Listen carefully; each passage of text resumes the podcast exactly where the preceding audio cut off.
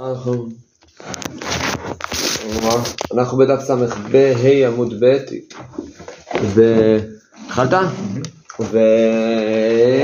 ואנחנו עמוד אחד לומדים היום, ואנחנו חוזרים לסוגיה של נוכרי, שגר בגוי, גר בגוי, הוא גר בחצר ביחד עם יהודי, בסדר?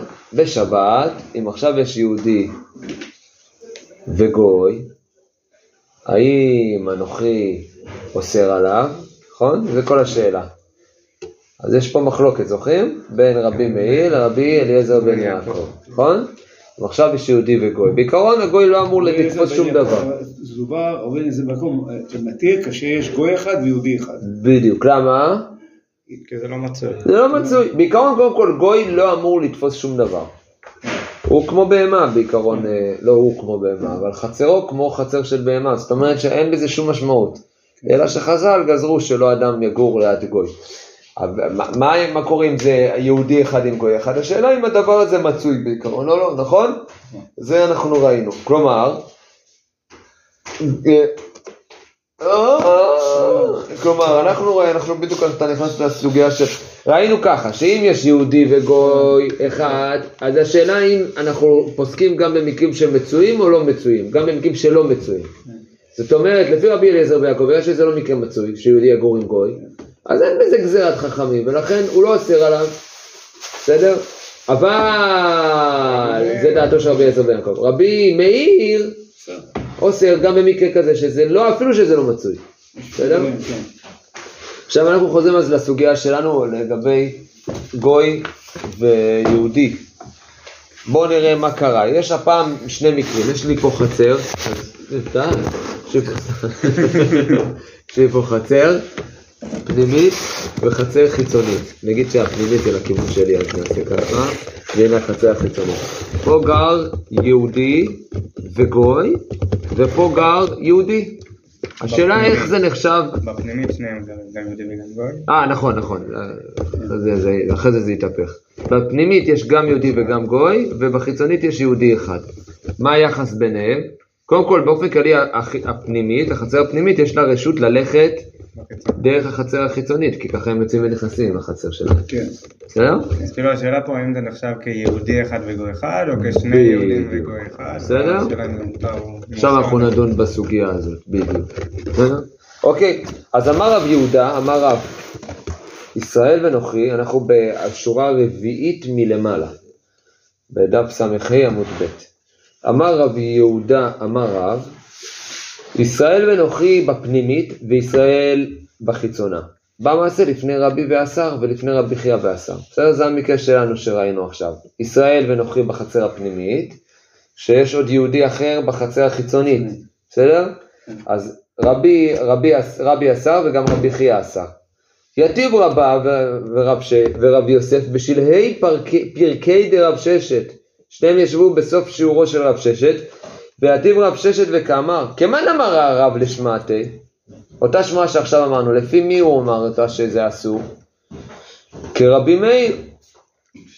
כלומר, אנחנו הולכים לפי רבי מאיר.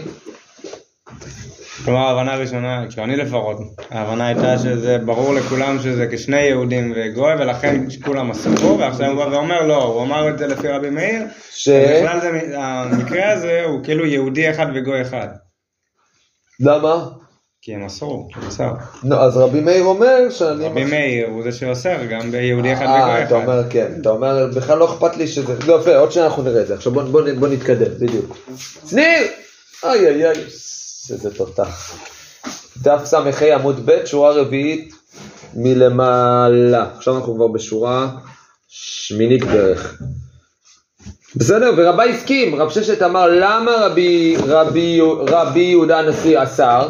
כי הוא סובר כמו רבי מאיר, כמו שאמר עכשיו נדב, בעיקרון כמו רבי מאיר, מה רבי מאיר אומר? שאם יש יהודי אחד, אפילו, שהוא, אפילו שגר יהודי אחד עם גוי, זה פסול, כן. נכון? אפילו שזה לא מצוי. קרקיש רבה, אבל לא- רשעי. ככה הוא לא חשב גם את היהודי השני, הוא אמר חשב... בדיוק, זה מה. שנדב אמר עכשיו, כן. בדיוק. קרקיש רבה רשע, מה, מה זה קרקיש? הנה אין בראשו להסכמה. אמר רבי יוסף, תראי גברי רברי כרבנן ליטאו- ליטאו באי מילתא? מה, שני אנשים גדולים כמוכם אומרים טעות כזאת? היא כרבי מאיר, למה לישראל בחיצונה? בדיוק כמו שאמרת. אם רבי מאיר, אז למה צריך מקרה שיש, דיברנו על מקרה שיש בו חצר פנימית וחצר חיצונ- חיצונית. בחצר הפנימית נמצא יהודי עם גוי, בחצר החיצונית יהודי.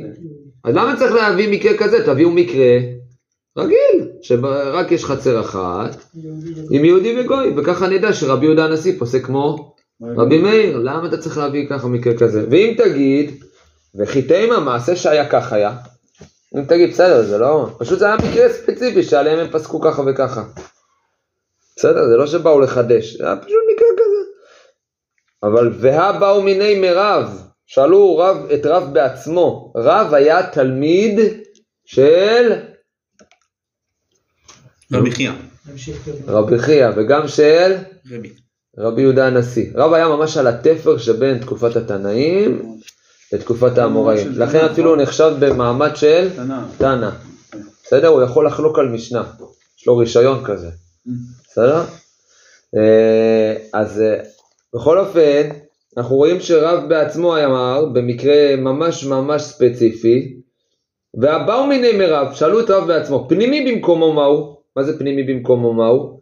אם עכשיו אתה מסתכל על החצר הפנימית, מה הדין של החצר הפנימית? ואמר להם מותר. זאת אומרת שלא פסקו כמו רבי מאיר. רבי מאיר, אלא פסקו כמו רבי אליעזר בן יעקב, נכון? אם אתה מפרק את זה רק לחצר הפנימית, ויש שם רק יהודי וגוי, אז מותר. שאלו את רב. ככה רב יוסף מקשה עליהם. אולי הוא חלק על רבי חייא ורבי ורבי. זו שאלה יפה, אבל לכאורה, נכון, הגמרא לא מבינה את זה ככה. כי אולי כי רב אומרת, כשרב מספר את זה לפי רבי ולפי רבי חייא, אז בעצם אומר, אני... הוא לא יחלוק על רבותיו, אני חושב, כן, אני מסכים אם איתם. הוא לא אם אסור להגיד הלכה בפני רבותיו, אז כל שכן לחלוק. רבי חייא אגב היה, אחד מהתפקידים שלו זה הוא סידר את התוספתא, נכון? סידר את התוספתא. רבי חייא היה אחיין של רבי יהודה הנשיא, לא, רב היה אחיין של רבי חייא נראה לי, אם אינני טועה. טוב, בסדר? נו עכשיו שואלים על רבי יוסף ואלא מאי, אם אתה תגיד אז לפי מי רבי יהודה, לפי, לפי מי עכשיו אנחנו נגיד כרבי אליעזר בן יעקב? האמר עד שיהיו שני ישראלים אוסרים זה על זה. והן אליו אוסרים זה על זה נינו. כן, מה השאלה פה? וואו, אני לא זוכר את זה. כי אני, אני זוכר שראיתי את רש"י ובסוף לא הלכנו לפי רש"י, הלכנו לפי ריטב"א.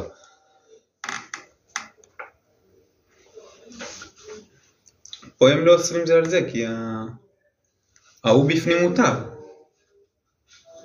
אנחנו חוזרים למקרה של החצר הפנימית והחצר החיצונית, אבל הם כן אסרו רבי יהודה הנשיא ורבי חייא. הם אסרו על החיצוני, אבל לא על הפנימי. רבי אליעזר בן יעקב אומר, עד שיהיו שני ישראלים אוסרים זה על זה. אה, כן, למה הם לא אוסרים זה על זה? כי הפנימי מותר. שאלו את רב, הוא אמר הפנימי מותר. לא, לא נראה לי שזה בגלל זה, לפי הריטב"א זה, זה הסבר אחר. אוסרים זה על זה, איך אמרו את זה? אה, בעיקרון ככה, בעיקרון, ל... נו, בגלל שלחצר הפנימית יש לו רשות ללכת דרך החצר החיצונית, הם לא אוסרים זה על זה. דיברנו על זה כבר בעבר, שיש רגל... בוא, נראה את זה, בוא, נמשיך ואז. עקיבא אמר רגל המותרת במקומה אוסרת שלא במקומה. שאם הוא הפנימי מותר, אז נכון זה הרגל המותרת במקומה אוסרת שלא אה, במקומה, כן, כן. הוא אוסר על החיצון. הנה בוא בוא נקרא את רש"י, כן, כן, כן, כן. ואן אליו אוסרים זה על זה נינו דאמרי רבנן בשלי פרקין, רגל המותרת במקומה אינה אוסרת שלא במקומה, משום דריסת הרגל.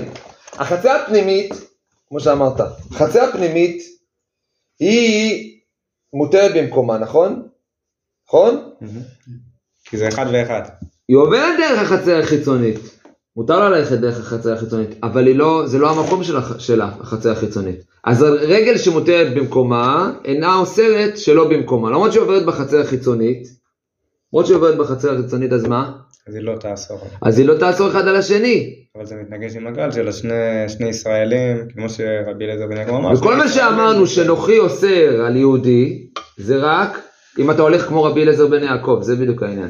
אנחנו אמרנו, יש לנו ככה, בואו נסביר את המחלוקת. יש את רבי מאיר, רבי מאיר אומר, גם אם זה רק יהודי מול גוי, זה הגזרה קיימת, אסור. נכון? רבי אליעזר בן יעקב אומר, צריך שיהיו שני יהודים עם גוי. והכלל אומר שצריך שיהיו שני יהודים שאוסרים אחד על השני. אבל במקרה שלנו בחצר הפנימית ובחצר החיצונית הם לא אוסרים אחד על השני. בסדר? החיצון אוסר על הפנימי, אבל הפנימי לא הפנימי לא אוסר על החיצון. החיצוני, כן? הפנימי יכול ללכת דרך החצר החיצ- החיצונית, אבל זה לא פוסל אחד על השני. כאילו גם בלי קשר לגוי. כן, בלי, כדי ששני היהודים, הגוי יהרוס פה את האידיליה, זה צריך שיהיה, אה, אה, שהיהודים. יאסרו אחד על השני. היהודים הם אלה ש... זה דבר מעניין. לא? כן, גם בזה יש מחלוקת, כאילו, האם רגע שלא במקומה. כי לכאורה הם יכולים לעשות עירוב, נכון? ולא לאסור. הם לא הם צריכים זה. לא להזכיר ממנו כל ה... יפה מאוד, אם- בגלל שהם אוסרים אחד על השני, אז יש פה סיטואציה של עירוב, כן. ואז הגוי הורס את הסיפור. כן. זה העניין, בלאגן. בסדר? אבל כאילו בחצר חיצונות ופנימית, אז בכלל הם לא אוסרים, אז אין סיטואציה של אין עירוב. סיטואציה של עירוב, בדיוק. כי גם אם הגוי לא היה, הם לא היו צריכים אה, זה, לערב ביניהם. בדיוק. אז הם אחד על השני הם משפיעים. הגוי לא משפיע. הגוי לא משפיע פה כלום, כי הם לא אוסרים אחד על השני, אין ביניהם שום אה, אינטראקציה. בסדר? ואל אמר כי רבי אליעזר בן יעקב אמרת שיהיו שני ישראלים אוסרים זה על זה. כן, אז אנחנו חוזרים לשאלה, למה רב, רבי ורבי חייא אסרו? אם אתה תגיד כמו רבי מאיר, אז מה? אז אנחנו ראינו שבמקרה שיש רק יהודי וגוי, אז מותר, אז הם לא פוסקים כמו רבי מאיר. אז לא, מה אתה רבי אמר? מאיר הוא אוסר. אומר אסר. השאלה- לא, לא, השאלה- כן. אם אתה תגיד כמו רבי מאיר, ראינו שהם התירו במקרה של יהודי וגוי, זה מה שאני מתכוון. כן. נכון? כי שאלו את רב, מה לעשות בחצר שיש בה יהודי וגוי, נכון? בואו נעשה סדר עוד פעם מההתחלה. שאלו את רב על לא, לא, חסר עשינו פנימי. סדר. כולם מסודרים. אתם רוצים שמישהו יחזור על זה כדי שאני אוודא אותנו. שהבנתם את זה? יאללה, לירן בכבוד. בואו נחזור עוד פעם שנייה אחת בראשי פרקים, בסדר? יש לנו ככה, היה לנו סיטואציה של חצר פנימית וחצר חיצונית. המקרה, ובחצר הפנימית יש. גוי ויהודי, ובחצר החיצונית יהודי. יהודי. בא המקרה הזה לפני רבי, רבי יהודה הנשיא ורבי חייא אסור. ואסרו. למה הם אסרו? בסדר, אז בהתחלה ההבנה שלנו שהם פסקו כמו, זאת רבי השאלה, מאיר- למה הם אסרו? נכון, זאת השאלה. בהתחלה ניסינו להגיד זה, הם פסקו כמו רבי מאיר. אומר להם הרב יוסף, זה לא נכון. למה בכלל צריך להביא מקרה כזה של, נכון, הוא הקשה שני דברים. למה צריך להביא מקרה כזה מסובך? תביא מקרה רק יהודי וגוי. נכון? ומקרה, ודבר שני, אנחנו רואים במפורש שרב לא פסק כמו רבי מאיר. כי אנחנו רואים במפורש שאם יש לנו יהודי וגוי, מה רב פסק על זה? מותר. מותר. כלומר, הוא, הוא סובר כמו רבי, אנחנו חוזרים לשאלה, למה רבי יהודה הנשיא ורבי חייא פסלו במקרה של שתי החצרות האלה? עכשיו, שואלים, אם אתה תגיד שזה כמו רבי אליעזר בן יעקב, שרבי אליעזר יעקב, בן יעקב אסר במקרה של ששני יהודים. שני יהודים זה- וגוי, פה שני היהודים האלה לא אוסרים אחד על השני. למה הם לא אוסרים אחד על השני? רגל שמוטלת במקומה אינה אוסרת שלא במקומה. אולי הם לא סוברים בכלל הזה. או, עכשיו ינסו להסביר את זה אחרת. כי במקרה הזה יש מחלוקת. מה זה, מי רוצה להסביר את הכלל הזה שבוודאי אני כן, חושב? נניח אם בחצר הפנימית יש לך יהודי וגוי, אז אמרנו שהם לא אוסרים אחד, הגוי לא אוסר עליו, אז היהודי הרגל שלו מותרת במקומו, המקום שלו זה החצר הפנימית, אז הרגל שלו מותרת שם. ועכשיו הוא צריך לעבור דרך החצר החיצונה, זה לא המקום שלו, אז הוא לא, הוא לא יאסור. כי רגל המותרת במקומה לא אוסרת שלא במקומה. אז לכן כאילו אין, אין פה את המצב של שני יהודים שאוסרים זה על זה. אוקיי. אז אנחנו עדיין בשאלה. אלא כרבי מאיר. כרבי עקיבא. צריך לגרוס פה רגע, בואו נראה. כרבי עקיבא, טוב, צריך להיות שני דברים. אלא כרבי עקיבא דאמר רגל המותרת במקומה, אוסרת שלא במקומה. אם אתה תגיד, זה, זה עדיין המשך של השאלה, אם אתה תגיד באמת אנחנו עוברים כמו רבי עקיבא, שהוא סובר, שגם הפנימית אוסרת על החיצונה למרות שהיא הולכת לא במקומה, ככה רבי עקיבא סובר. נניח, שלא היה גוי. הייתה חסר חיסון וחסר אה, פנימית. זה, בדיוק. עכשיו יקשו את הקושייה שלך. נכון, נגיד שלא היה גוי. גם כן צריכים לעשות עירוב, כי יש הרגע אה, שמותר במקומו, עושה עושה עירוב במקומו. נכון, כמו רבי עקיבא עכשיו, כן. בדיוק, עכשיו יקשו את זה. אם אתה תגיד ככה, למה לי נוחי? אפילו ישראל נמי. עזוב את הנוחי. למה, מה אכפת לי שיש פה נוחי? לא, אבל אז הם יכולים לעשות עירוב. כשיש ניגון אחורי, אז הם לא יכולים לעשות עירוב. למה צריכים בכלל לבוא כי הגוי אוסר עליהם. לשנות? לא הבנתי. מה זאת אומרת? אבל מדובר כאילו, זה שתי חצרות, זה שתי חצרות. אתה צודק, אבל כאילו אומרים. רגע, אבל אם הם לא עשו עירוב, אז זה בדיוק כאילו מפרשים את המקרה של רבי חייא ורבי, במקרה שהם לא עשו עירוב. כן, נכון שזו שאלה טובה אבל מה שאתה אומר. הגול, לא. טוב. נכון אה, לא, לא. אז כל דבר. אתה יכול לשאול למה הם רוצים לעשות עירוב. אם הם רוצים, הם. הם רוצים. יש לך יחידת דיור שאתה מזכיר, והדלת שלו זה דרך הדלת, לא הראשית, זה משהו כזה. למה זה, זה מצוי הדבר הזה? זה כאלה. בטח מצוי. שמה? אצל בוכרים זה מצוי, אבל מצוין. מזכירים יחידת דיור מ- מכל מיני כיוונים, זוויות, בתל אביב בכלל. כן. בסדר?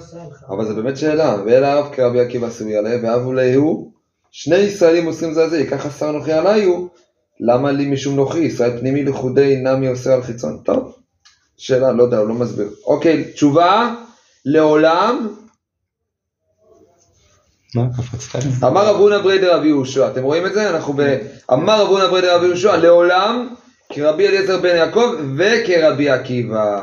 ואחא במאי עסקינן, כגון שיראו. לא אמרנו אבל שהם מכירים... וכ- ותמה, רק שנייה, ותמה דאיכא נוחי הוא די אסיר, אבל איכא נוחי לא אסיר, נקודה. כלומר, מה המקרה פה? יש לנו חצר פנימית, חצר חיצונית. חצר פנימית, יש שם יהודי וגוי. יהודי וגוי. חצר חיצונית, יהודי? עכשיו, במקרה כזה צריך שיהיה ככה, שני דברים. בוא נתחיל מרבי עקיבא. רבי עקיבא אומר שהם פוסלים אחד על השני, למרות שהם לא באותה חצר. כי רבי עקיבא אומר שמספיק שאתה הולך בחצר החיצונית, אתה פוסל כבר על החצר החיצונית. אפילו שזו לא החצר שלך. אז יש פה אינטראקציה בין שני יהודים, ויש פה גוי. במקרה כזה, אפילו רבי אליעזר בן יעקב אומר שהם לא יכולים לערער, כי יש פה שני יהודים. כי יש פה שני יהודים. כי יש פה שני יהודים. שצריכים זה על זה לערער. בדיוק. הם צריכים לערב, צריכים לערב, אבל מפריע להם. סבבה? אבל לא אמרנו שהם מקלים בהלכות עירוב, שרוצים להקל. עכשיו פה הלכנו לפי החומרה. שאלה טובה. אה, שאלה אם נפסק לה אחר כך. לא תמיד אתה יכול להגיד, טוב, יש מחלוקת פנים, אבל הרעיון זה, נכון, זו שאלה טובה, לא יודע, שאלה מעולה אפילו, אני חושב. כי- כל זה ניסיון שלנו להקל. אבל לא הקלו. כאילו, לא לפסוק את רבי מאיר.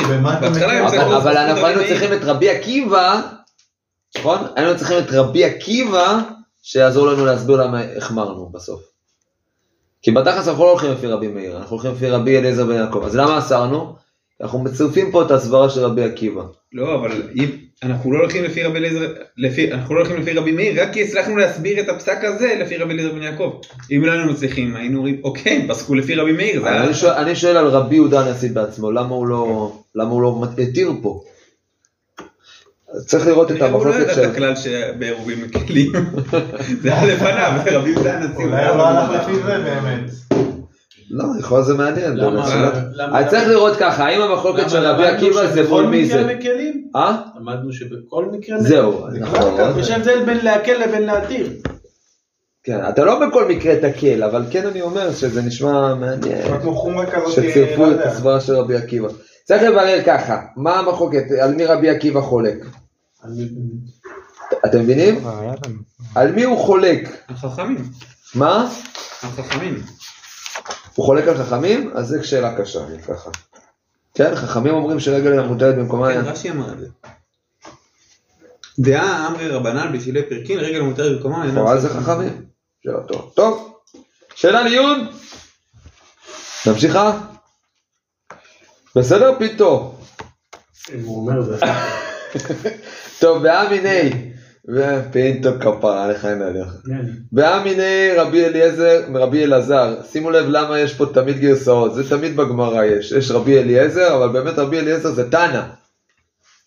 יש תמיד בלבול בין רבי אליעזר שהוא תנא לבין רבי אלעזר שהוא המורה, רבי אלעזר בן פדת. אז יש תמיד בלבול בגרסאות. רבי אלעזר, באמיני רבי אלעזר מרב. ישראל ונוכרי בחיצונה וישראל בפנימית מהו. עכשיו המקרה בדיוק הפוך. שני חצרות, אבל בפנימית יש יהודי אחד, בחיצונית יש יהודי וגוי. בסדר? מה הוא? עכשיו בואו ננסה להסביר את הספק. הטעם, במקרה שם, טעמה משום דשכיח דדייר. דמיר תתנוכי וסבר השתעתי ישראל ואמר לי ישראל דאבה גבחיך. שם זה סביר שמה יהודי ירצה לגור ליד גוי. למה? כי הוא יגיד, יש לי עוד? איזה ישראלי, שם? שם במקרה של ה- בפנימית ביחד? שבפנימית יש, צריך פה לוח כדי להסביר, אני חייב לוח. חמך, מה? אולי תרשום את שני המקרים ואז נראה את ה... תרשום, תצייר את זה. מה המקרה הראשון? לירן, מה המקרה הראשון? יפה, שניהם יש, מה יש בפנימית במקרה הראשון? יהודי וגוי. ובחיצונית? יהודי. ומה המקרה עכשיו? זה בדיוק הפוך. כלומר, בפנימית יש יהודי ובחיצונית יש יהודי וגוי. עכשיו מבררים האם זה דומה אחד לשני. למה שם זה שכיח שיהודי יגור ליד גוי? איפה בחיצונית? במקרה הראשון, זה שכיח שהיהודי והגוי יגורו בפנימית ביחד, כי הוא יודע שיש לו איזה יהודי בחוץ שמחפה עליו, שאם הגוי עכשיו יהרוג אותו, את היהודי הזה, יבוא היהודי בחוץ ויגיד, איפה היהודי? מאוד אה, מזכיר לנו את תקופה הזאת. התקופה הזאת, כן? כן. איפה היהודי? מה עשית איתו? אז הגוי יפחד להרוג אותו. תחשבו איזה דבר הזוי זה. לכן זה מצוי שהיהודי יגור עם הגוי, לכן מצוי לגזור. נכון? מצוי לגזור במקרה הזה שאנוכי יאסור על, ה, על, ה, על, ה, על היהודי. הבנתם? כל הסיפור שיהודי וגוי אוסרים אחד על השני זה רק במקרה שהגזרה, נו, שהגזרה מצויה. בסדר? ככה רבי אליעזר בן יעקב אומר, למה יהודי וגוי לא אוסרים אחד על השני? כי לא לפי דעתו זה לא מצוי שהוא יגור אחד ליד השני, נכון? לא צריך לגזור, הם בכל מקרה לא עושים את זה כי הם מפחדים. ואם הם כן גרים, חכמים לא לא. גזרו בדבר לא מצוי. בסדר? השאלה אם פה זה מצוי שיקרה דבר כזה. או, אז תסבירו לי מה זאת אומרת, למה מצוי או לא מצוי? מצד אחד, זה כן מצוי, כי היהודי יגיד, יש לי מישהו שמחפה עליי. אנוכי יפחד. יגיד, אה, יבוא ההוא בחיצוני, תשאל איפה אח שלך- אח שלי היהודי. בסדר? לכן זה כן מצוי. אבל הוא לא עושה עליו מערב, למה שהגוי בכלל יראה את היהודי? למה? זה בחצר, אתה עובר, אתה- אתה שם. אתה כל שנייה... ההפך, ההוא יכול לצאת. עליו. אה? לא, ובמקרה הוא עכשיו, עובר דרכם, פה הוא לא יכול לעבור דרכם. זהו, בדיוק, במקרה הראשון הוא עובר. במקרה השני, מה, למה שהגוי ייכנס- פנימה? אתה, אתה מאגף אותו מכל הכיוונים במקרה הראשון. כי הוא, הוא, הוא בפנימי. נכון, אבל הגוי, היהודי, היהודי? היהודי תמיד יכול להסתכל ולהגיד, רגע, עוד שניה נראה, בוא, בוא נראה את ההמשך ואז תבינו למה זה יותר מצוי.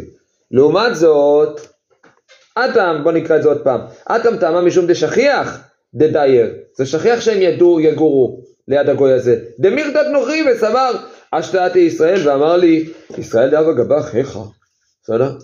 איפה הישראלי? אבל, אחא אמינא ליה נפק אז עלי. במקרה הזה שלנו שיש יהודי בפנימית ויהודי וגוי בחיצונית, אז אם היהודי בפנימית יבוא לגוי ויגיד, איפה היהודי? אז מה הגוי יגיד? אה, הוא בסידורים. בזמן שהוא כבר קבור מתחת לאדמה. הבנתם? כי במקרה הקודם ששניהם היו בפנימית, הבנתם? אז החיצוני תמיד יודע מתי היהודי יצא. מעניין מאוד, זה מאוד מעניין. מה?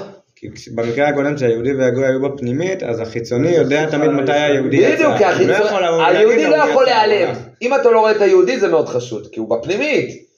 שזה די מעניין הטיעון הזה, זה טענה מעניינת. אבל במקרה ההפוך, תמיד הגוי יכול להגיד, אה, איפה היהודי הוא יצא לסידורים. כן, כי חיצוני זה חוץ. נכון, עכשיו אם הוא יכול לטעון את הדבר הזה, אז זה לא מצוי שיהודי יגור ליד גוי, כי הוא יגיד, אין לי. חיפוי. אנחנו מסתכלים על הבתים בחיצונית. שלנו. הבנתם? ואז אין גזירה במקרה כזה. כל השאלה, האם במקרה כזה שיש חצר כזאת וחצר כזאת, הגוי אוסר. אתם מבינים או שזה מסובך? או הפוך. זה פשוט לא הגיוני, זה לא הגיוני לא, הקטע הזה שהם לא גוזרים מתי ש... נכון, אני אנחנו מסכים איתך. יגזרו וזה לא יקרה, מה לך? לא- אנחנו מסתכלים לא- בעיניים שלנו על בתים מאוד סגורים שלנו, שם היה פה בתים יותר פתוחים, זאת אומרת, ראו אחד את השני. גם בבתים, נכון, ראו אחד את השני, גם דלתות כמעט לא נכון, סגורות, נכון, נכון. ראו אחד את השני. נכון. ולכן אנחנו... אנחנו יותר אומרים זה- האם זה... מה זה הקטע הזה שאני אראה אותו כל הזמן? מה זה הקטע הזה שבכלל כל הזמן אתה אומר, הוא ירצח אותי או לא ירצח אותי? כל הדיון הזה הוא מאוד לא, מוזר. שבונים הלכה. הוא בפנימית, אז הוא ישאל אותו, איפה היהודי? תקשיב, בונים הלכה. כאילו זה השיקול שלך, האם לגור ליד יוכי שיש לך... בונים הלכה על זה שאולי ירצחו אותך. כאילו. זה הזוי, תראה איזה גלות. גלות. ממש סוגיות גלותיות. תראה, ב- ב- לפני שנתיים, שומר לא יודע חומות, בשכונות לא המעורבות, המעורבות, היה- היו מקרים כאלה, שיהודים פחדו מהגויים. זה. קרה פה, זה לא... זה נקודות של גלות. היהדות שלו- בתוך הגאולה יש נקודות של זה. טוב, בוא נמשיך. או דילמה הכנמי מילתא דסבר השתיית ישראל וחזי עדיין הוא פוחד שיבוא, תחשבו, גם במקרה שיש יהודי בפנימית, אנוכי יגיד, "אה, אני מפחד עכשיו שאני אעשה משהו ליהודי, ומי יסתכל עליי? היהודי בפנימית. לכן במקרה כזה, אז אולי שם כן יהודים יגורו ליד גוי במקרה כזה, ולכן כן הגזירה מצויה, ולכן מי אומר את זה? אם הם גרים כן. ליד גוי, אז מה? אז כן. כן אוסרים אחד על השני. אה? למה למה לא מדברים על המושגים של אה, עד שהוא שני ישראלים אוסרים זה על זה? נבדוק אם הם אוסרים זה על זה, אם הם אוסרים. אבל זה, זה, אוסרים זה על זה רק במקרה שזה, מ- במקרה שזה, בואו אני אוהב אותך, במקרה שזה מצוי, רגע, זה, זה לא רק האם, אה, אתה צודק בעצם, אני חושב שאתה העלית נקודה. בוא, בוא רגע רק נסכם את ה... את. וואי וואי וואי. לא, עד שאני לא שותה רביעית לא צלולה דעתי, חביבי. מה הסיפור מה שלנו מצלה. ידעת מתי להגיע. וואי וואי וואי וואי וואי, יורן. אולי אה, נעלה כמה לרב... אה, לרב נתנאל. כן? טוב, נמשיך. מי רוצה לחזור רגע לספק? מה שעכשיו? אני אגיד לך את האמת, לשני הכיוונים אפשר להסתכל על זה בצורה כזאת. רבויס, איתי, תחזור לספק. אני אני בספק. רגע, רגע, אחרי זה תעיין. קודם כל, אנחנו... לא, לא מעניין. אני לא מבין. קודם כל רגע, תסביר את שני הצדדים. מה המקרה? מסביר משהו שאתה מבין.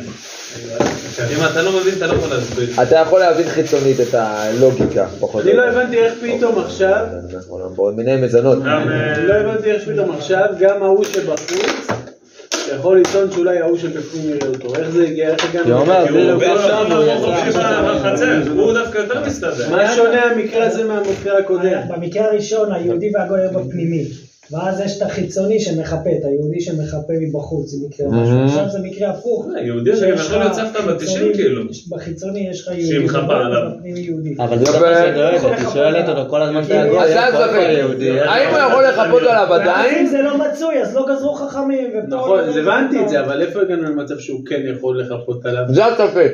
האם- האם הגוי עדיין יגיד, וואלה, הוא מסתכל עליי ההוא בפנימית? או שהגוי יגיד, מי מסתפק בזה? זו השאלה שלי. מי שאל אותו? אה, רבי אלעזר, שאל את אה, רב. כן. הבנתם את הצדדי הספק? תראו את התשובה שאמר רב לרבי אלעזר, אמר לי, תן לחכם ויחכם עוד. שאלה טובה, אהבתי, אהבתי. אבל זה לא. מה רש"י מסביר? זה תשובה לעיון. מה רש"י מסביר? תסתכלו מה רש"י מסביר, תן לחכם ויחכם עוד. כי איך ידיעת המסור הכנה מייסר. אז לא גזרו. כלומר, אוקיי. כלומר, גם בזה אסור, גם במקרה שיש לי ספק האם זה מצוי או לא מצוי, גם בזה, שניר, אתה שומע? כן. השאלה שלך עדיין קיימת. יש לי פה ספק האם זה מצוי או לא מצוי, מה הרב אומר? תחמיר ותגיד. שכן אה, כן מצוי. בסדר? המקרה הבא הוא מקרה... אולי ההקלה בדיני עירוב זה, יחמ- זה, סליחה, החומרה בדיני עירוב זה, זה בעצם זה יהיה, כולה בדיני נפשות. כן, כאילו כשזה, מעניין. הקולה של הדיני עירוב מגיעה לקולה של זה, אז מעניין. לא משנה, כבר ערבבתי את כל הסוגיה. לא, יש פה הצעה טובה. הצעה מעניינת. טוב, אבל אני... טוב, בסדר, בוא נמשיך. ריש לקיש ותלמידי דרבי חנינא. תגידו לי, כשאתם ראיתם את הריש לקיש, מה הייתם, מה מה עלה בדעתכם? ריש לקיש. האם מצוי שגוי, זה מה שעלה לי, בטח גוי ישקשק מלגור ליד אה, ריש לקיש, אז אין... אה. טוב, ריש לקיש, אחרי שהוא חזר בתשובה. זהו, אחרי שהוא חזר בתשובה, יכול. להביא לו גמרא לראש. יש סיפור על ריש לקיש ו... ריש לקיש שפגש קניבלים, אתם מכירים את הסיפור הזה? לא. זה נשמע כאילו כמו מעשיות אה, שי צ'רקה, נכון? זה סיפור אמיתי? סיפור אמיתי, פגש, באמת, במסכת ברכות נראה לי, זה לא ברכות. אה? טוב, טוב. ריש לקיש ותלמידי רבי חנינא יקראו להוא פונדק. ולא היה בסוחר והיה במזכיר. לפי הפירוש של רש"י מדובר פה בפונדק, שהיה שם יהודים עם גוי. עכשיו, הגוי הזה שגר שם, הוא שכר את הרשות שלו לגור ממזכיר גוי. גוי אחר. גוי אחר. בסדר? עכשיו, באותה שבת, שבאו ראש לקיש, היה שם את המזכיר ולא את הסוחר הגוי. הבנתם? עכשיו השאלה... אה? לא, באותה שבת. האם אני יכול עכשיו, מה?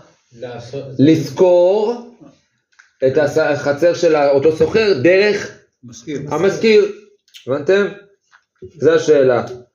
בעצם הפונדק הוא של גוי, ויש שם יהודים, שני יהודים שגם שכרו, כן. וגם גוי ששכר, אבל הגוי ששכר לא נמצא. זה, זה לא ש... כן, נכון. היה שם פונדק שהוא שייך לגוי, ובחצר עצמה היו עוד דיירים יהודים.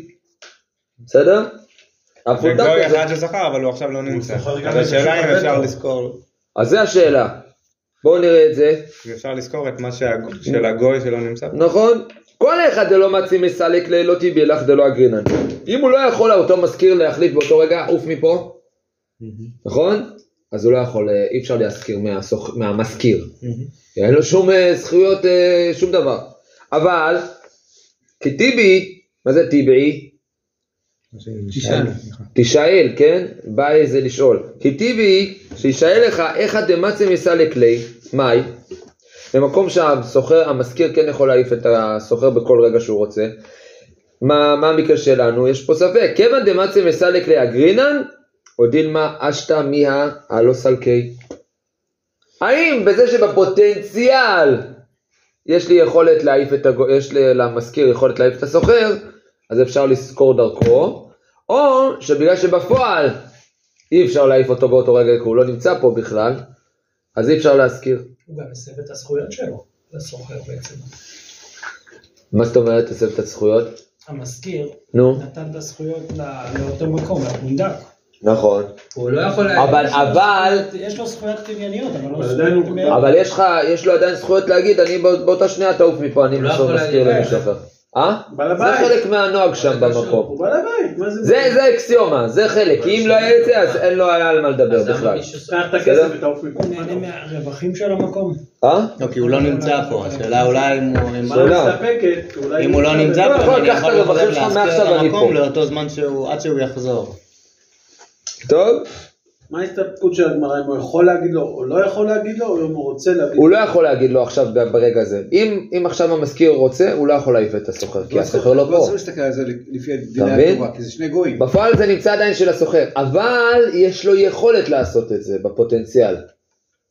זה ייקח כמה ימים. ואז זה מפ- זה מפקיע את הרשות שלו. האם הפוטנציאל הזה יכולה להפקיע את הרשות? בדיוק, זו השאלה. מה, מה הייתם אומרים? פסיקה? תשובה? פה דווקא כן הלכו לכולה. אמר להן ריש לקיש, נזכור. מה אכפת לך? נזכור. נזכור, כשנגיע אצל רבותינו שבדרום נשאל להן. נשאל אותם. כל נעשה, אחר כך נשמע. כן. עטו שאילו לרבי אפס. שזה דבר מעניין, ריש לקיש היה לא גדול הדור לכאורה פה, בסיפור הזה. מי היה הגדול הדור?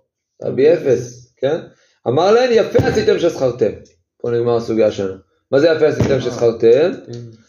אה, לכאורה, זה- יש לכם ספק, ובדיני עירובין, ככה אני ראיתי ב- בשוטנשטיין בהערות. בדיני עירובין, אז מה? מקלים.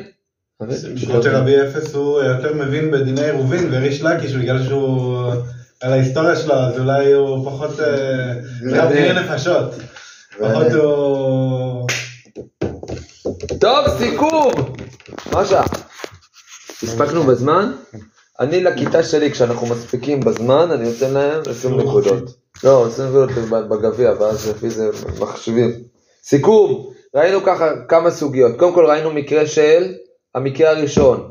חצר פנימית כן. יהודי וגוי. חצר פנימית היה יהודי וגוי, חצר חיצונית יהודי. בא המקרה הזה לפני רבי רבי ולפני רבי חייא, ומה הם אמרו? אסור. ניסינו לברר למה אסור. בהתחלה חשבנו שזה כמו דעתו של רבי מאיר, שרבי מאיר מחמיר גם כשיש. יהודי אחד מול גוי אחד, אפילו שזה לא מצחיק, כן? נכון? והקשינו על זה שתי קושיות, בסוף מה אמרנו? ש... ש... שללנו את זה, אמרנו שהם סוברים כמו רבי אליעזר בן יעקב. למה הם סוברים כמו רבי אליעזר בן יעקב? כי ראינו מקרה שבודדו ממש את. לחצר עם יהודי וגוי, ובמקרה כזה הם התירו. נכון? אז כמובן שהם לא פוסקים כמו רבי הם פוסקים כמו רבי אליעזר. אז למה הם אסרו? כי יש פה שני דברים. לא מסכים בכלל. מה?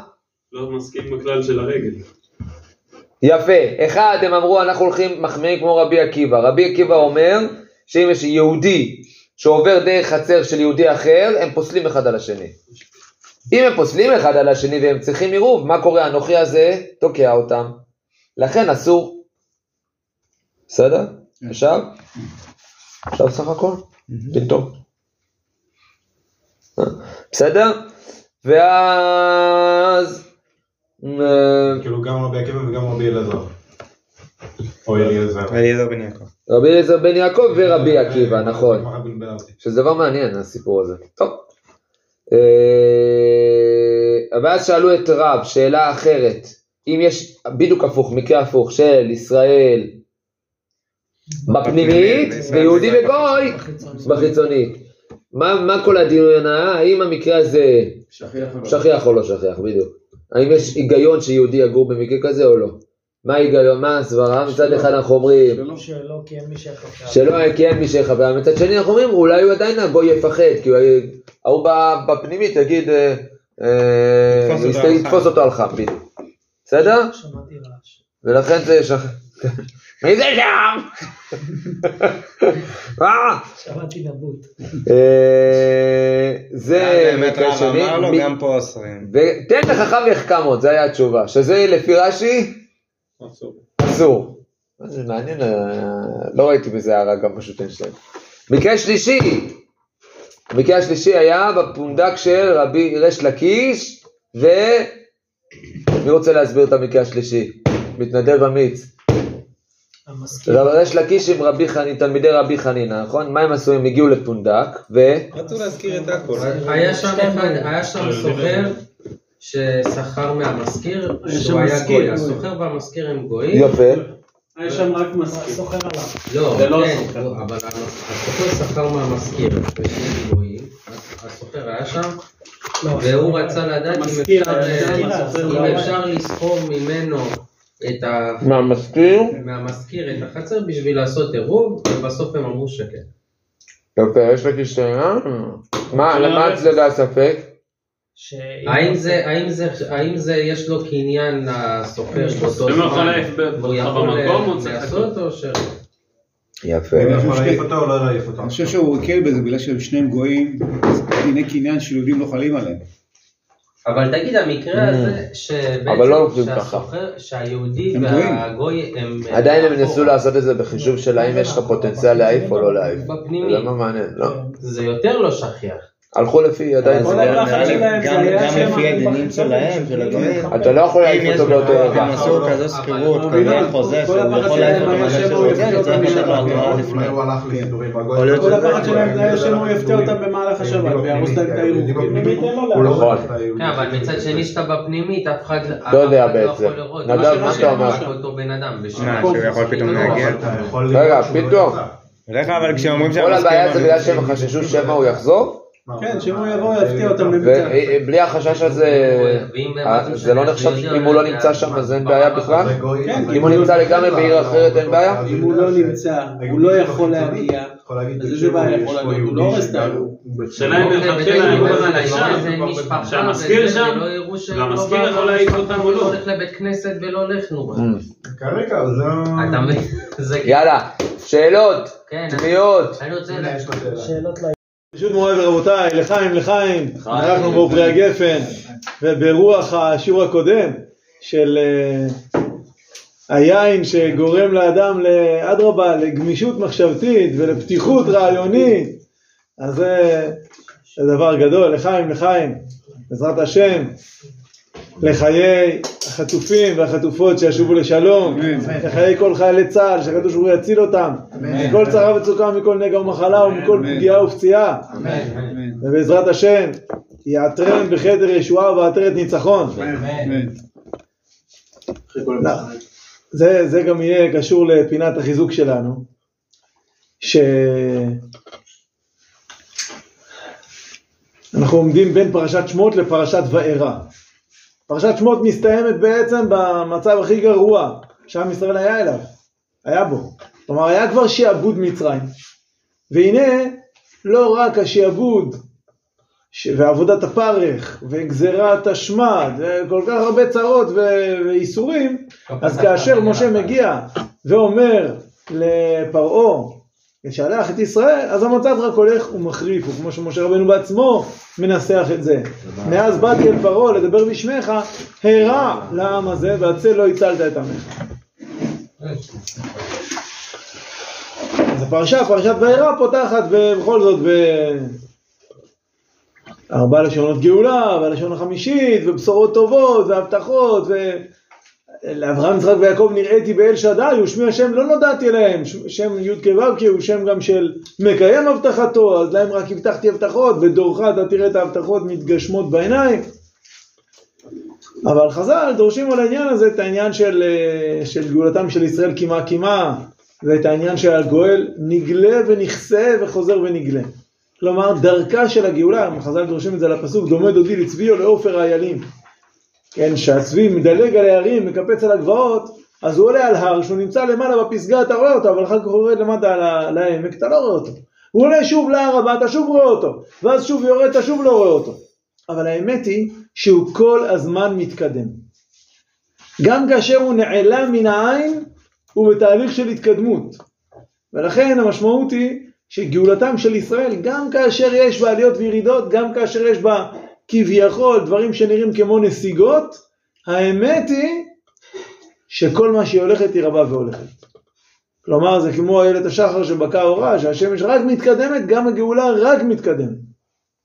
אז זה דברי החיזוק שלנו להיום, שבעזרת השם נזכה לראות עין בעין בישוב השם ציון. נראה לראות בעיניים, לראות בצורה גלויה את התגלות הגאולה. לא רק לראות את זה בתור איזשהו אה, עליות וירידות, אלא לראות כיצד גם כל הירידות הופכות להיות ירידה לצורך עלייה, הופכות להיות אה, התקדמות גדולה. אה, אנחנו נמצאים בשלב מורכב, שלב שכיבוש עזה כבר אה, בשלבים האחרונים שלו, כבר חלק מכוחות המילואים אה, משוחררים, חוץ מכאלה שאי אפשר בלעדיהם צה"ל להתפרק אם לא... אז, זה אה, אמנון. כן, אמנון. אבל אה, אמנון, מעיין שלו פה, ועוד אה, אחיה, לא, לא אחיה, אלישע. אלישע.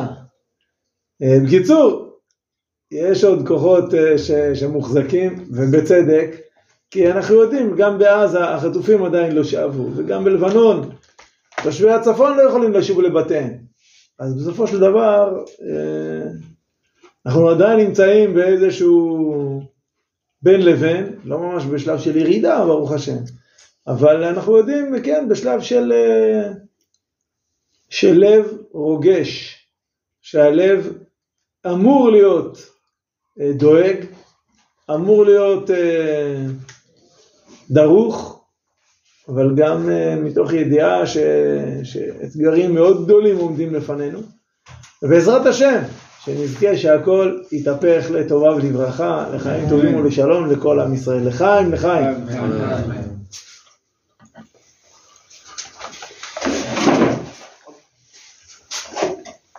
אם אני אדבר שטויות, אז תאשימו אותי. טוב, הסוגיה שלנו היום, עירובין דף ס"ה עמוד ב', כאשר יש בסוגיה, אפשר לומר, שלושה חלקים. חלק ראשון, דברי רב יהודה אמריו, לגבי ישראל ונוכרי, שני החלקים הראשונים זה לגבי שתי חצרות, פנימית וחיצונית, שהפנימית, הדרך היחידה להגיע אליה היא דרך החיצונית. תארו לכם איך אנשים פעם חיו. כאילו הדרך היחידה להגיע הביתה זה דרך רשות של מישהו אחר. אה, לא יודע למי זה יותר מציק, לפנימי, לחיצוני, נראה לי לשניהם. על כל פנים, המקרה הראשון הוא שישראל ונוכרי בפנימי וישראל בחיצונה. וכאן בעצם יש דיון נרחב בסוגיה, רב, רב יהודה אמר רב, אמר שזה אסור. כלומר, אסור לחצר החיצונה לטלטל, אלא אם כן הוא סוחר מהגוי. כי בעצם, כיוון, בוא נאמר למה, למה יש פה אה, שני הסברים. הסבר ראשון, שפרשו רבא ו... אה, רבא... מי אמר את זה? רב ששת ורבא, כן. רב ששת ורבא, שניהם הסבירו שבעצם זה בגלל שזה כדעת רבי מאיר. מה הכוונה? נזכיר, בתחילת הפרק ראינו במשנה מחלוקת רבי מאיר ורבי אליעזר בן יעקב. רבי אליעזר בן יעקב, רבי מאיר אומר שכל עוד יהודי וגוי גרים ביחד בחצר, אסור לטלטל בה, אלא אם כן הוא סוחר, אי אפשר לעשות עירוב, אלא אם כן הוא סוחר, אף על פי שרשות הגוי איננה רשות, אבל לא יכול לטלטל עד שהוא סוחר ממנו את רשותו. ואילו רב אליעזר בן יעקב אמר, רק אם יש יהודי אחד וגוי אחד, זה לא שכיח, לא צריך לגזור בזה, מכיוון שלא שכיח שיהודי יגור עם גוי לבדו. כל הסברה היא, אם יש שני ישראלים שאוסרים זה על זה, אז יכול להיות שהם יגורו עם גוי, וזה דבר שכיח, כי הם לא מפחדים, ולכן אה, צריך לגזור שלא יטלטלו. אם כן, המקרה שלנו, מסבירים רבא ורב ששת, שזה כרבי מאיר, כי בחצר הפנימית יש ישראל וגוי. לכן החצר הפנימית בפני עצמה, לפי רבי מאיר, אסורה. ולפי רבי אליעזר בן יעקב, היא מותרת בפני עצמה. למה היא מותרת בפני עצמה? יש שם ישראל אחד וגוי אחד. אז זה מותר, רק שיש שני ישראלים זה אסור. אז אם כך, המשמעות היא שיש לנו כלל שנתקלנו בו גם ממש בקיצור בדף נ"ט, אבל יש על זה ממש שתי משניות בסוף הפרק שלנו, סוף פרק שישי, אה, בדף אה, ע"ה, יש שם משנה שעוסקת בזה ממש בהרחבה, שתכף אולי נראה אותה, לגבי רגל המותרת במקומה, או רגל האסורה במקומה. כלומר, החצר הפנימית, זה בסדר, החצר הפנימית היא בעצם, לפי רבי מאיר, רגל האסורה במקומה. כן, כי יש שם יהודי וגוי, אסור לטלטל. ולכן היא אוסרת גם לא במקומה, היא אוסרת גם את החצר החיצונית. וכך הסבירו רבא ורב ששת. וזה מתוך הסברה שרגל האסורה במקומה אוסרת שלא במקומה, והמותרת במקומה לא אוסרת שלא במקומה. שזה אחת הדעות אה, בדעת הנקמה, במשנה בדף ע"ה. אמנם, רב יוסף מקשה עליהם, מקשה שתי קושיות. קושייה ראשונה, הוא אומר, אם זה לפי רבי מאיר, אז זה לא קשור דווקא לישראל בחיצונה, למה להגיד שתי חצרות, אלה בחיצונה, זה בפנימית, תגיד ישראל וגוי, אם אתה רוצה להגיד לי שהלכה כרבי מאיר, אז תגיד דבר פשוט, יהודי וגוי שגרים יחד בחצר, אסורים. למה להתחיל להתפלפל? רגע, אבל יש גם ישראל בחיצונה. שאלה שנייה, רב, שהוא זה שבא לשמוע, רב יהודה בשם רב, הוא אומר במפורש, כרב אליעזר בן יעקב, שאם יש רק יהודי וגוי בפנים, אז הם מותרים. אז אם כן, לא יכול להיות להסביר את דעת רב ככה, לגיטימי שרבא ורב ששת יסבירו כרבי מאיר, אבל לא יכול להיות להסביר את רב כרבי מאיר. ולכן אומר רב יוסף, מסקנת הגמרא, בעצם רב הונא בריד רב יהושע, אומר את הדברים, ש, אה, שמדובר פה בעצם, רב סובר גם כרבי אליעזר בן יעקב, וגם כרבי עקיבא. שרבי עקיבא אומר שגם רגל המותרת במקומה אוסרת שלא במקומה. גם כאשר לבני החצר הפנימית מותר לטלטל, אז לבני החצר החיצונית אסור לטלטל. למה? כי הם עוברים דרכם. וכיוון שהם לא ערבו איתם, אז הם אסורים לטלטל. אלא אם כן, הוא סוחר מהגוי במקרה הזה. מה הוא צריך לזכור מהגוי? את החצר החיצונה. בעל החצר החיצון, בעל החצר הפנימית, מותר לו לטלטל בחצר הפנימית, כי הוא אחד ואחד עם הגוי, לפי רבי אליעזר בן יעקב אין בעיה, זה רגל המותרת במקומה, נכון? בעל החצר החיצונית, אסור לו לטלטל, אלא אם כן הוא סוחר, מה הוא צריך לזכור? את החצר הפנימית? למה הוא לא צריך להגיד, הוא לא צריך להיכנס לחצר הפנימית, הוא רוצה לטלטל רק אצלו, בחצר שלו. אז ערוך השולחן אומר, הוא צריך לזכור ממנו את דריסת הרגל. אז הוא לא יכול לעבור כאילו הגוי? שאלה טובה, האם הכוונה היא שהוא לא יכול לעבור, או הכוונה היא שהוא יכול לעבור, אבל זה שאתה עובר זה שלי, אני סוחר את זה ממך. כאילו משלם לו. על זה. כל כן. השכירות הזאת היא כאילו, כדי להרחיק מהגוי, אז זה... על כל פנים, גם כששוכרים זה לא דריסת רגל, נכון? נכון, בדרך כלל שוכרים את רשותו ממש. אבל פה אין לו שום רשות בחצר הזאת. יש לו רק רשות של דרישת, דריסת רגל. אז רק את זה אתה שוכר. אבל למה אני צריך לזכור ממנו אם אני בכלל לא עובר אצלו? מה... הוא עובר אצלך. לא יודע, למה שהגוי יסכים לשלם לו? זה? לא, לא. שהגוי ישלם, אתה משלם לגוי. אתה משלם לו כדי כן. שהוא הגוי יוכל אכפת לו. לשלם. כאילו, לקבל כסף לא אכפת לו. אבל למה, ש... למה בכלל לא צריך לעשות את זה? כאילו, הוא לא עובר אצלו, אז מה אכפת לו? הוא כן עובר, למה לא עובר? הגוי עובר אצלו. בסדר, הגוי עובר. אז זה לפי, לפי רבי עקיבא, שסובר שגם רגל המותרת במקומה, אוסרת שלא במקומה. אנחנו תכף ננסה לדבר קצת על הסברות בדבר הזה. אבל זה בכל אופן החלק הראשון של הסוגיה, על דברי רב יהודה המערב, על אותם יהודי וגוי שגרים בחצר הפנימית, והם אוסרים על בני החצר החיצונה. החלק השני הוא, השאלה ששואל פה מי שאל את זה? רבי אלעזר, כתוב רבי אליעזר, בא מיני רבי אליעזר מרב. אבל מסורת הש"ס אומר לגרוס רבי אלעזר, וזה באמת הרבה יותר אה, הגיוני, מכיוון שרבי אליעזר זה תנא, הוא חי כמובן הרבה שנים לפני רב, הוא לא באמת שואל את רב. אז כנראה זה רבי אלעזר האמורה, סתם רבי אלעזר בן פדת, אז כנראה זה הוא, אה, שהוא בן דורו של רב, והוא שואל אותו, מה הדין כאשר ישראל ונוכרי בחיצונה וישראל בפנימית? עכשיו, זה חוזר על פי ההסבר שהבאנו, שזה על פי שיטת רבי אליעזר בן יעקב. הרי מה הייתה הסברה של רבי אליעזר בן יעקב? למה דווקא שני ישראלים שאוסרים זה על זה? גוזרים בהם שצריכים לזכור את דירתו של הגוי? מצוי. כי זה מצוי. שני יהודים שגרים ביחד עם הגוי, זה מצוי, למה? כי הם לא חוששים. אבל יהודי אחד שיגור עם גוי זה לא שכיח, הוא מפחד ממנו. הגוי הזה עלול לרצוח אותו. ולכן, במקרה הזה לא, לא חוששים. אז שואל רבי אלעזר, מה הדין כאשר ישראל ונוכרי בחיצונה? האם זה נקרא שכיח או לא שכיח? כלומר, מצד אחד, יש, יש פה שני יהודים, אחד בפנים אחד בחוץ, אבל האם הגוי חושש שמא יבוא הישראל ויראה אותו, או שהוא לא חושש, יגיד לו, היהודי הלך. אז זה שתי, שתי הדעות, זה החלק השני בעצם לגבי, והגמרא לא מגיעה למסקנה. אה, כן מגיע, לא? מגיעה למסקנה, נכון, הפוך. אמר לתן לחכם יחכם עוד, שזה נשמע לא סגור. לא, שמבין שזה... רש"י מבין שזה סגור לגמרי. כן. כמו ששם הבנת שזה נחשב שכיח, גם פה זה נחשב שכיח. הנקודה היא בעצם הפסוק, תן לחכם ויחכם עוד, הודה לצדיק ויוסף לקח. זה הפסוק במשלי, משלי ט' ט', פרק ט' פסוק ט'.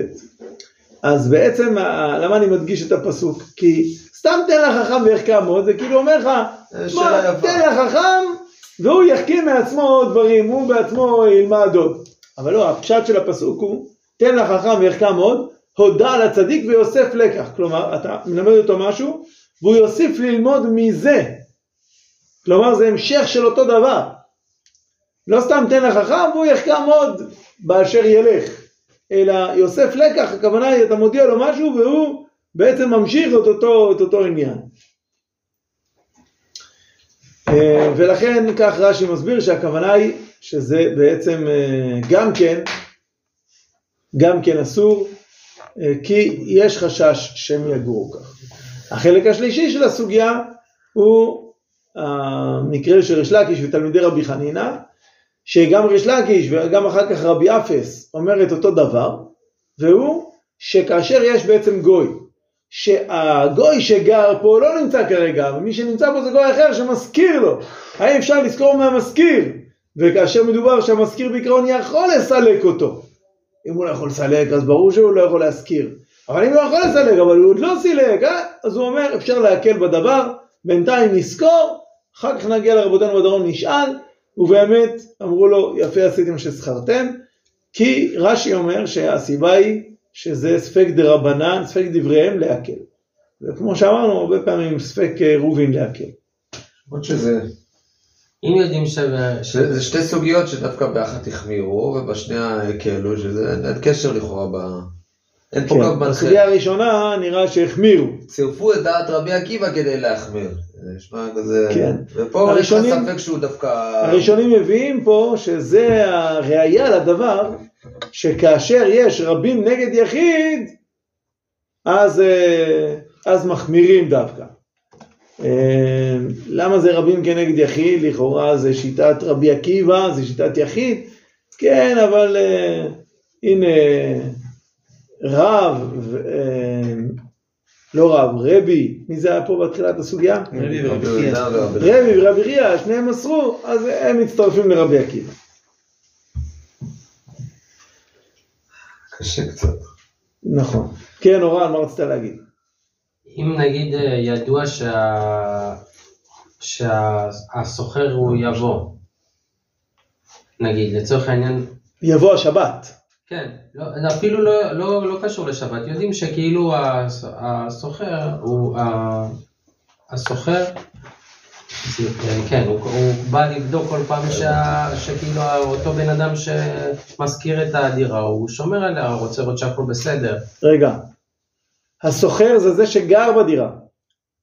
לא בעל הבית. המשכיר זה בעל כן, הבית. סליחה, המשכיר, יודעים שה, הוא יודע שהמשכיר יבוא ו... לראות כאילו שהכל בסדר ו- וזה זה, זה כאילו, מות- זה צריך, זה תופס אם אני עושה עם הסוחר, אה, אז כאילו התנאי, מי שגר בדירה, זה ברור שזה עוזר שאתה שוכר ממנו את רשותו. הוא זה שגר פה. הוא זה שיוצר את הבעיה. ולכן זה ברור שזה עוזר לשכור ממנו. השאלה היא, כאשר אתה בקשר עם בעל הבית שלא גר פה בכלל, אז למה אתה יכול בכלל אה, לשכור ממנו את הרשות? כי מדובר במקרה שיש לו רשות לסלק את הגוי שגר שם מהרגע להרגע. זה דבר שלא מצוי היום. היום אתה חותם חוזה עם מישהו, גם אם יש לך זכות לסלק אותו, אז נגיד חודשיים מראש. אין היום דבר כזה, אף אחד לא חותם חוזה. אה, מתי שבא לך, תבוא, תבעט אותי החוצה. אין מציאות כזאת.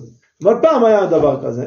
אז כיוון שבעל הבית יכול לסלק את הגוי הזה מהרגע לרגע, אז הוא יכול עכשיו להגיד לו, עוף לי מהעיניים, אני עכשיו גר פה. ולכן אתה יכול לשכור ממנו. זה בעצם מה שאומרת הגמרא. למרות שבפועל הוא לא נמצא פה. נכון. עד כאן אה, סיכום ככה של מהלך הסוגיה, שלושה חלקים. מה העליתם בחכתכם, על מה דיברתם, מה הטריד אתכם? שאלה אחת אה, הרב מנון כבר שאל, למה פה מקלים, פה מחמירים? אין לי תשובה, בגדול אין לי תשובה טובה להרבה שאלות ששאלתי. הריף להגיד. לא- הריף פוסק רק את הסוגיה שהקלו. ולא. מזכיר בכלל את לא. ההתחלה. הריף לא מזכיר בכלל את ההתחלה. כן. כן, שניר. אני העליתי לגבי זה שאולי זה דיני נפשות, כאילו בסוגיה הראשונה, שיש שם גם את העניין של הזה, אתה, אתה מקל במשהו אחד, אתה מחמיר בדיני, כאילו, אתה, אתה באמת, כאילו, אתה חייב לעשות איזושהי, כביכול איזושהי חומרה בשביל שלא יבוא מצב שה... וגם לכן אני גם נכנס פה הד- הדין של המצוי ולא מצוי, שזה גם שאלה ששאלו, כאילו מה הקטע עם המצוי והלא מצוי. אז אני חושב שכאילו שהם יוצאים מתחת לאדמה כזה בשביל שלא יבוא יהודי לגור ליד אה, גוי. אתה אומר יש פה עניין של דיני נפשות שיהודי לא יגור ליד גוי. ולכן מחמירים בדבר הזה. מוצאים כל תירוץ. מצרפים את רבי עקיבא ואומרים מצוי ולא מצוי ואת כל ה... מי אמר את זה? היה מישהו שאמר משהו. מעניין, מעניין. אתה אומר, אה, הרי כל הסברה של רבי זמון יעקב זה למנוע מצב שיהודי יגור ליד גוי. אבל דווקא רבי זמון יעקב מקל ואומר, אבל אם זה יהודי אחד וגוי אחד, זה לא שכיח.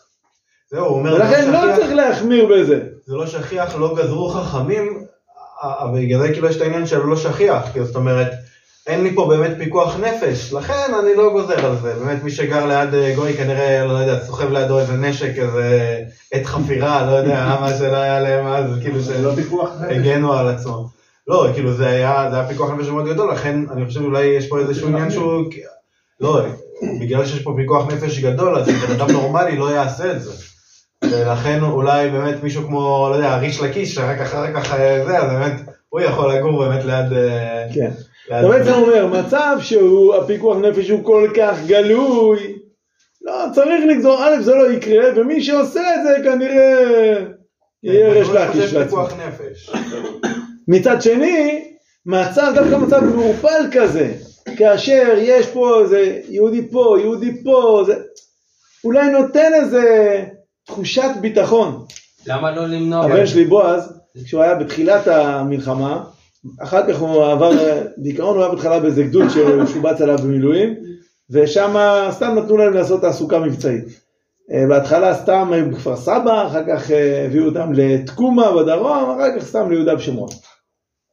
אבל אחר כך הגדוד שלו השתחרר, ואז הוא עבר לגדוד אחר ונכנס לעזה, כי היה חסר להם נגביסטים. אה, על כל פנים, כשהוא היה בגדוד הראשון, אז הוא אמר, המשימות מתחלקות לשתיים. יש משימות שהן, ההגדרה שלהן, הפגנת נוכחות. ויש משימות אחרות שהמטרה שלהן תחושת ביטחון. עכשיו, בהגדרה של בועז הוא אמר, מה ההבדל? תחושת ביטחון זה לשקר לעצמנו, הפגנת נוכחות זה לשקר לאויב. כאילו זה סתם עבודה בעיניים. אתה יוצר תחושת, לא רוצה תחושת ביטחון, אני רוצה ביטחון. אז אומר לנו שניר, במצב הזה שיש יהודי בפנים, יהודי בחוץ, יש איזו אשליה של תחושת ביטחון. אתה משקר לעצמך וזה הפיגור נפש הכי גדול, פה צריך להחמיר. מעניין. אבל במחנים, אם במבצרים, מי שהולך ככה מרגיש בטוח לגור ליד גוי. כן. יש לו סיבות. אבל למה לא למנוע גם את המקרה קיצון? אז מה, אם המטרה שלך זה שגוי לא יגור, שיהודי לא יגור עם גוי, אז גם את המקרה הקיצוני, אז מה אם יהיה אחד כזה כן. שהולך לפחד? האמת היא שעל הסברה של הרבה זמן יעקב כבר דיברנו קצת, גם למה דווקא שני יהודים שאוסרים זה על זה, לא נחזור עכשיו על כל העניין, אבל, אה, אבל בהחלט. אוקיי, עוד דברים, עוד אה, נקודות שהעסיקו אתכם, ששאלתם. נהיה לי קשה שאחרי זה, בהתחלה אנחנו דנים ברגל המותרת במקומה וזה, כל מיני סברות הלכתיות, ואחרי זה אומר לו, תגיד, אם בשאלה ההפוכה, רגע, עכשיו הוא מפחד ממנו, לא מפחד, יהרוג אותו, יהרוג אותו, רגע, רגע, זה, זה לא היה הנושא, אנחנו התעסקנו בזווית אחרת של הדיון. פתאום הוא שואל אותו אם הוא יהרוג אותו. אתה צודק שפתאום עוברים לשאלה האם זה, יש פה חשש שהוא יהרוג אותו או לא, אבל זה בגלל המסקנה של החלק הקודם.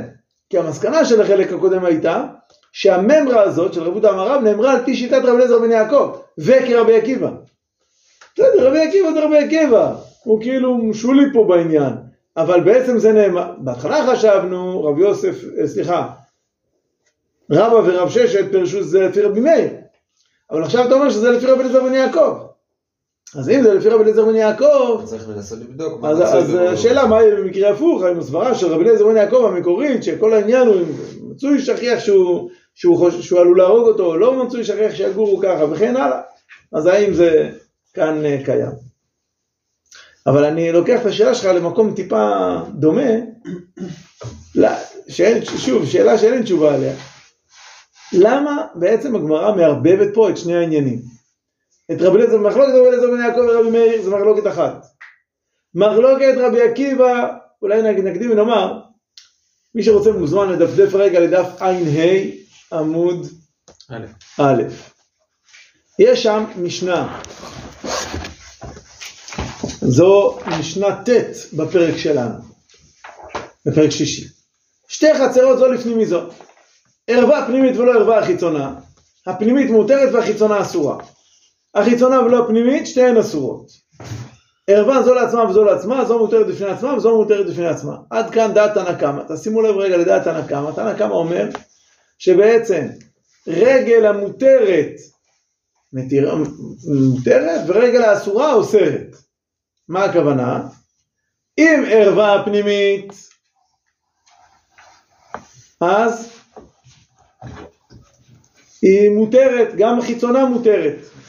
נגיד הפנימית ערווה והחיצונה ערווה, כל אחד בפני עצמה. כל אחת בפני עצמה, אז החיצונה מותרת. זה שהפנימית עוברת דרך החיצונה לא מפריע, למה? כי הפנימית בעצמה מותרת. אבל אם הפנימית לא ערווה, אה. אז היא רגל האסורה, בכל מקרה היא אוסרת על החיצונה. גם שלא במקומה. זה מה שקראנו רגל האסורה ורגל המותרת. אם החצר הפנימית, זה גם שאלה דרך אגב שאין לי תשובה עליה, למה זה נקרא רגל האסורה, רגל המותרת, לא יודע, הביטוי הזה, נכון, קשור, קשור פה לדריסת הרגל, אבל זה לא נוגע, כאילו, כאילו דריסת הרגל שהיא רגל אסורה בפנים, לא שאסור להם ללכת פה, פה מותר להם ללכת.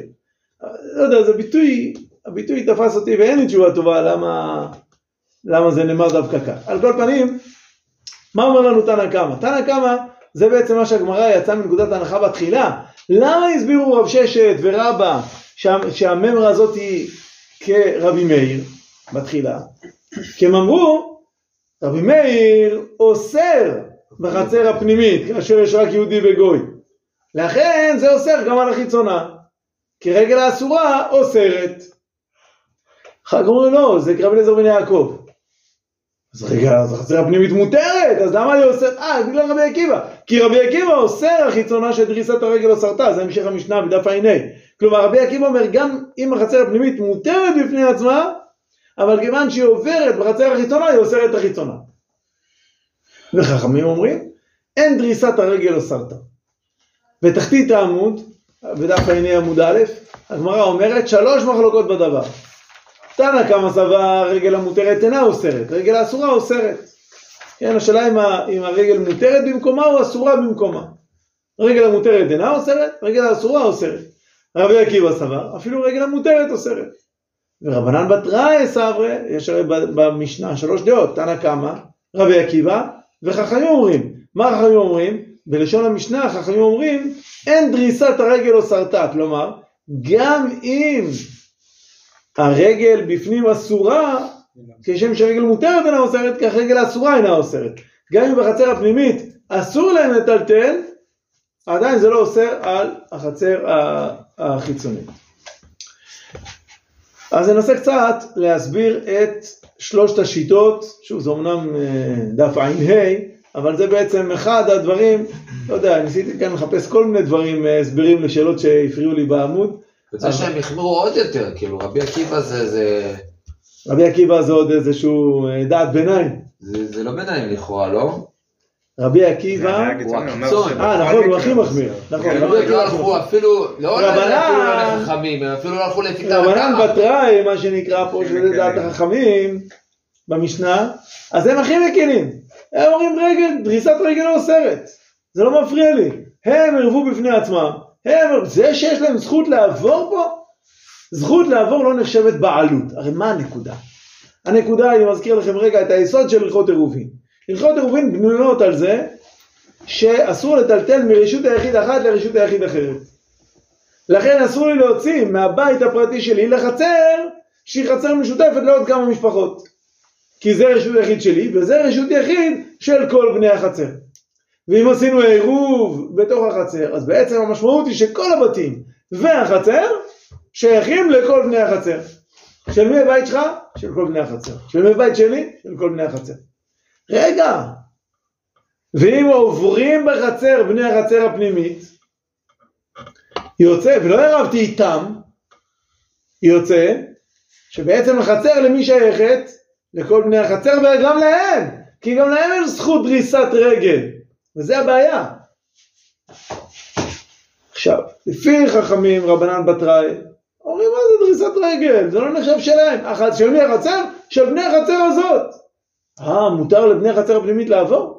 בסדר, אנחנו נותנים להם רשות לעבור, זה לא אומר שזה שלהם, אין להם שום בעלות בזה. החצר היא אך ורק בעלות של בני החצר נקודה, ולכן העירוב שעשינו בינינו פותר את כל העניין.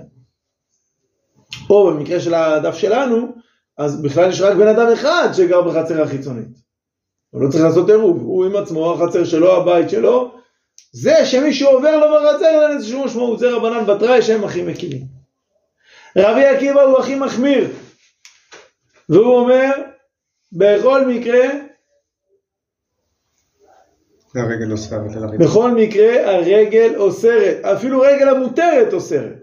זאת אומרת, עצם זה, זה גם הגיוני. כלומר, אפשר להבין, אני רוצה להדגיש פה רגע, שדת תנא קמא היא הכי מוזרה.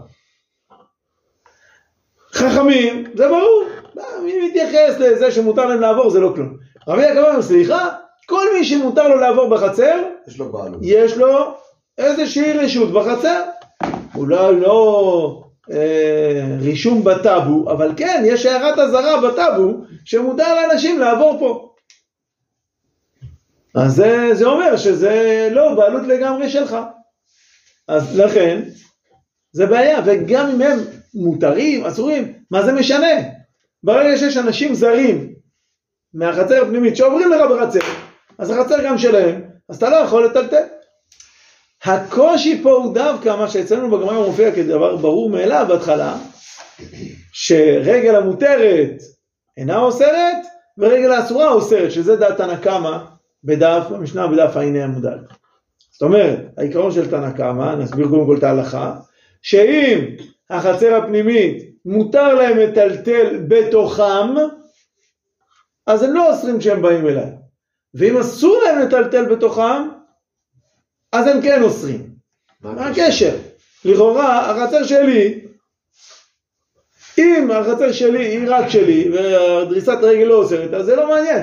ואם דריסת רגל זה נחשב שהם שותפים לי בחצר, אז בכל מקרה מה זה משנה אם הם בעצמם מותר להם לטלטל או לא. אני מזכיר את זה רגע בהקשר שלנו.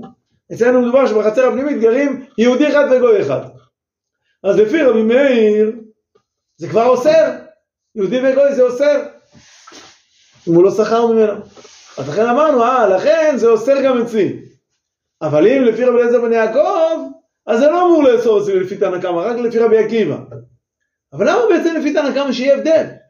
מה זה משנה? הרי לכאורה, שוב אני חוזר, העיקרון הוא אם דריסת הרגל היא נחשבת בעלות בחצר או לא.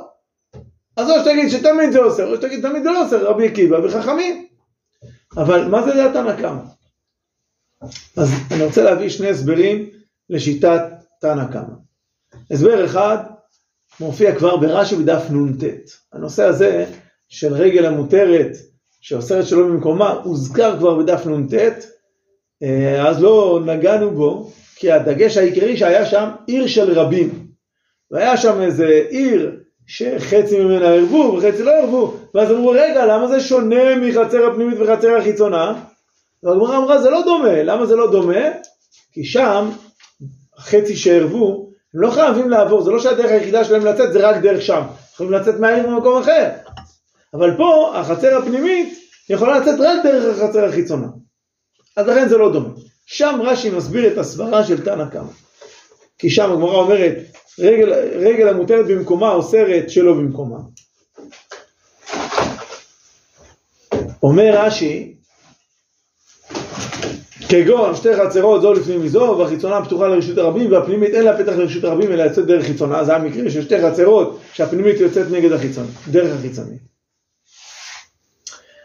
ואומר רש"י כך הוא, הוא מסביר את שיטת רבי עקיבא כן? רבי עקיבא המחמיר. אבל הוא מסביר, מסביר את רבי עקיבא לעומת תנא קמא. רבי עקיבא אומר שגם רגל המותרת אוסרת. אבל רש"י לא אומר סתם כמו שהסברנו למה? כי כל דריסת רגל נחשבת.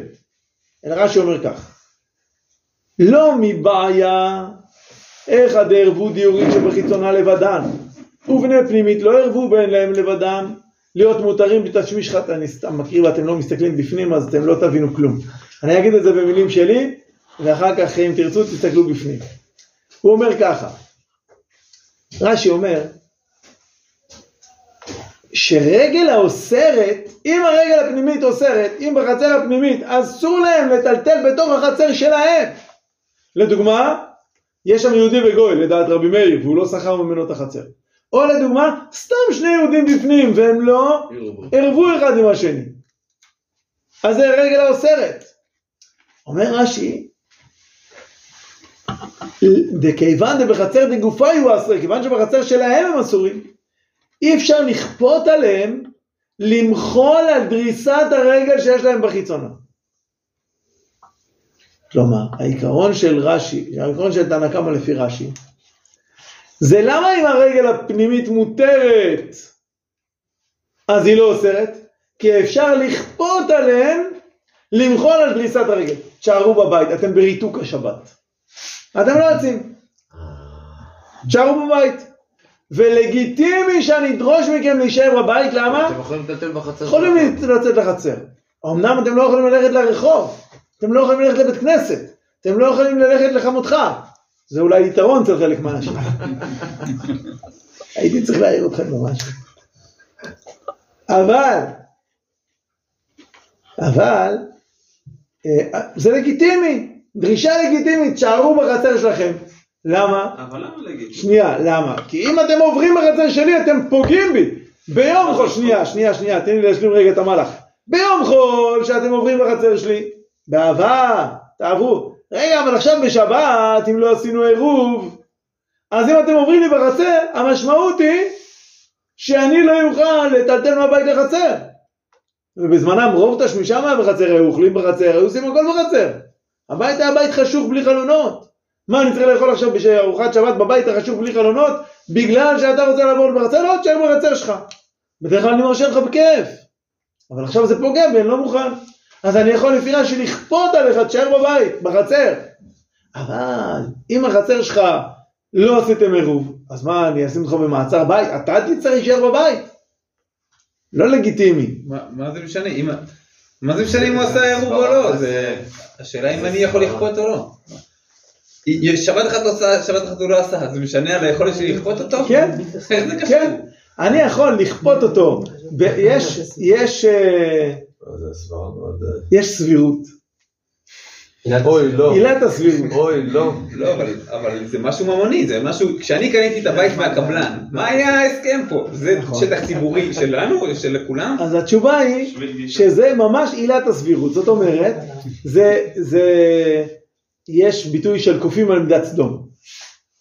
מה שלא מפריע לך, מה אתה עכשיו, מה אתה רוצה, שהוא יהיה שם כל החיים ולא יצא, לא יצא לקניות? לא, לא, זה לא סביר. ביום חול ודאי שיש לו דרך גישה ומותר לו ללכת. רגע, אבל בשבת, אם אתה תעבור, זה יפגע בי בצורה לא סבירה. אז אני יכול לדרוש שתישאר בבית, בחצר שלך. זה שיטת רש"י. אני מסכים שיש פה זה קושי. מאוד...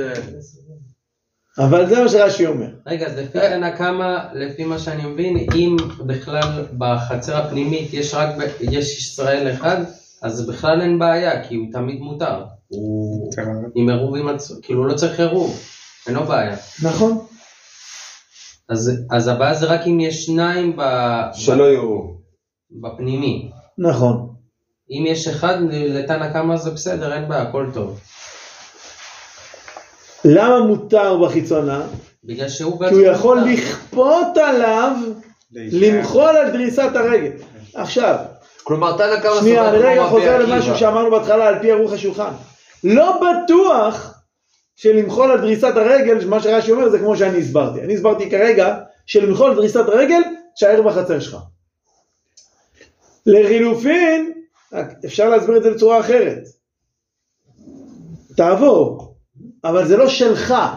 אתה מוחל על הבעלות שלך של דריסת הרגל, ועכשיו בשבת אתה עובר רק כי אני מרשה לך. לא שאתה לא הולך לבית כנסת. תלך, אבל רק אתה צריך לבקש ממני רשות. אני זה, עכשיו זה הכל שלי, ואני מרשה לך. אז זה... אתה אורח. כן. ככה יותר קל להבין שיטת רש"י. לא שאני באמת יש לי זכות לכפות עליך להישאר בחצר שלך, אלא אני, אני כופה אותך למחול על הבעלות שלך בדריסת הרגל. כיוון שאין לך בעלות בדריסת הרגל, אלא אתה עובר רק בתור אורח שלי, אז החצר שלי היא רק שלי, ואז אני יכול לערב בתוכי. זה שיטת רש"י. החזון איש בעירובין בדף פ"ב, עמוד ב', כותב משהו אחר. הוא כותב שאם הפנימית מותרת, אם החצר הפנימית מותרת בפני עצמה, אז היא נחשבת כרשות בפני עצמה. ולכן דריסת הרגל היא בטלה, אף אחד לא מתייחס אליה. הרי החיצונה אין לה שום דבר בפנימית, נכון? אז הפנימית היא בפני עצמה. אבל אם הפנימית היא לא ערווה, אז בעצם אין לה שום קיום בלי החיצונית. היא כאילו לא רשות בפני עצמה, ולכן היא נחשבת, כאילו אתה שואל אז רגע מה הרשות שלכם? אז הבית שלי זה הבית שלי, החצר היא שייכת לכולנו, ויש לנו גם זכות לעבור שמה. אז כאילו אם החצר זה משהו שהוא מלמד משהו על המהות של העירוב. העירוב לא רק משתף את כולנו שהחצר הזאת היא של כולנו, וכל הבתים של כולנו, אלא זה גם יוצר אותנו כיחידה מובחנת ומובדלת בפני עצמה, במנותק מדברים אחרים. אם עשינו עירוב בחצר הפנימית, אז בעצם אנחנו לא, לא קשורים לחצר החיצונית. נכון, עקרונית יש לנו שם רשות לעבור, אבל הרשות הזאת היא בטלה, זה כמו עיקר וטפל, כן, אתה אוכל שני דברים, אתה מברך רק על העיקר, הטפל לא שייך לברך עליו. אז אותו דבר כאן, אם יש, יש לו רשות בבית, יש רשות אחרת בחצר, יש להם גם רשות לעבור, אז כל דבר בפני עצמו. אבל אם הם הפכו את כל החצר לרשות אחת, הם קצת הסתלקו מה... עכשיו לא באמת הסתלקו, מותר להם לעבור. כן. אבל הרשות לעבור היא כל כך בטלה ושישים לעומת המהות המאוחדת שיש פה, שהם כולם כרשות אחת, כמהות אחת, ולכן יש להם פה איזה דבר למה שהם בפני לא עצמו. יעשו פשוט הרי את עירוב גם החיצונה וגם הפנימית ושמו את הבעיה? הלחץ של יום שישי הם לא הספיקו. ואז אתה זורק דף אחד. יש בחיצונית עיראקי אחד שלא רוצה להריב איתה. בלאגן.